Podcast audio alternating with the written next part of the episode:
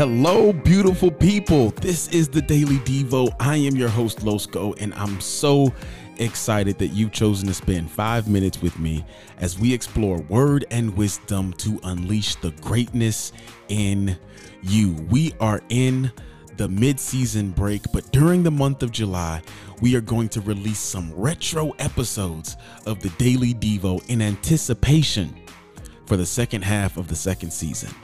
So sit back, relax, and enjoy this throwback that's meant to help push you forward.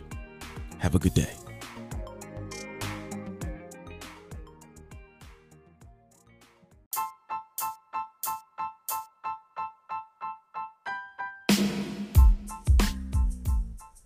Good morning, beautiful people. Today is Monday, June 8th, and you don't have to make it a great day because today is already great. You are listening to the Daily Devo, and I'm your host, Losco. I'm so excited that you've chosen to spend about five minutes with me as we explore some word and wisdom for the leader in you. Listen, I'm excited.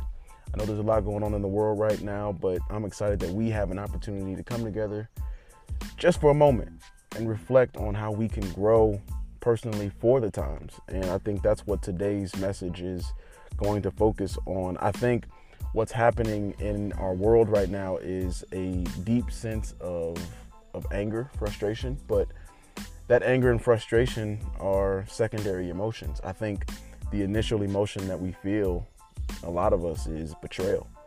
We we feel betrayed by people that we that we know and that we love because of whether it's their silence or whether it's their action or inaction. Um, but but today I want to focus on maybe how we can begin to heal some of these things that we're hurting from. And I think one of the things it's going to take is confrontation um, and conversation. But if we're going to be leaders in this space, if we're going to be leaders in this space, we have to acknowledge that we need some tools. How do we confront?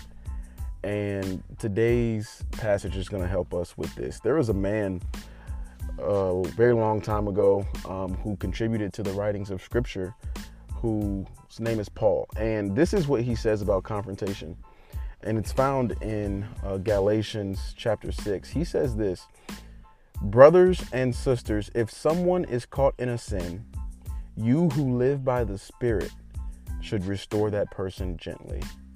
But watch yourselves, or you also may be tempted. This is an interesting passage because what he's telling us is that confrontation requires compassion.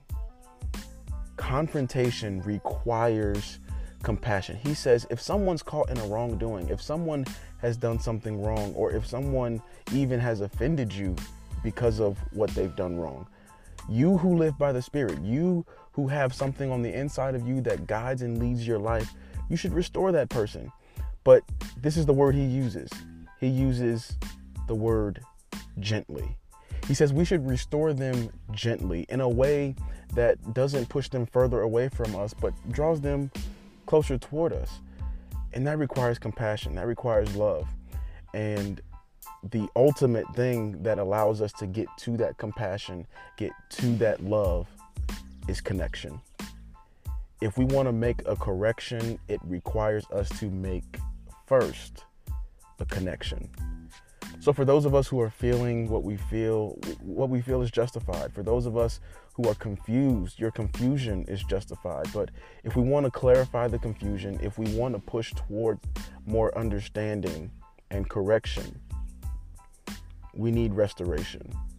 And we have to restore one another gently.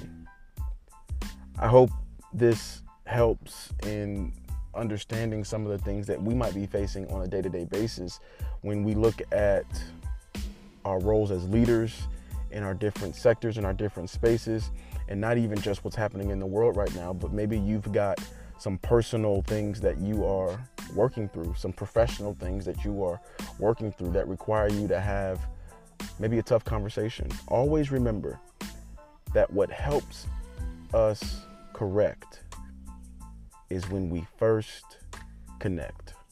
Let's restore one another gently. Let's be led by wisdom and let's be led by the Spirit. Thanks for spending this time with me. This has really been great for me just to express this in this way. Uh, I hope this has also been helpful for you. We are going to spend the next few days and maybe even the next few weeks talking about some of these things and allowing it to help us, especially when we get our day started, to put some things into perspective and to remind us of who we are and whose we are. Always remember that. I love you, and I'll see you tomorrow.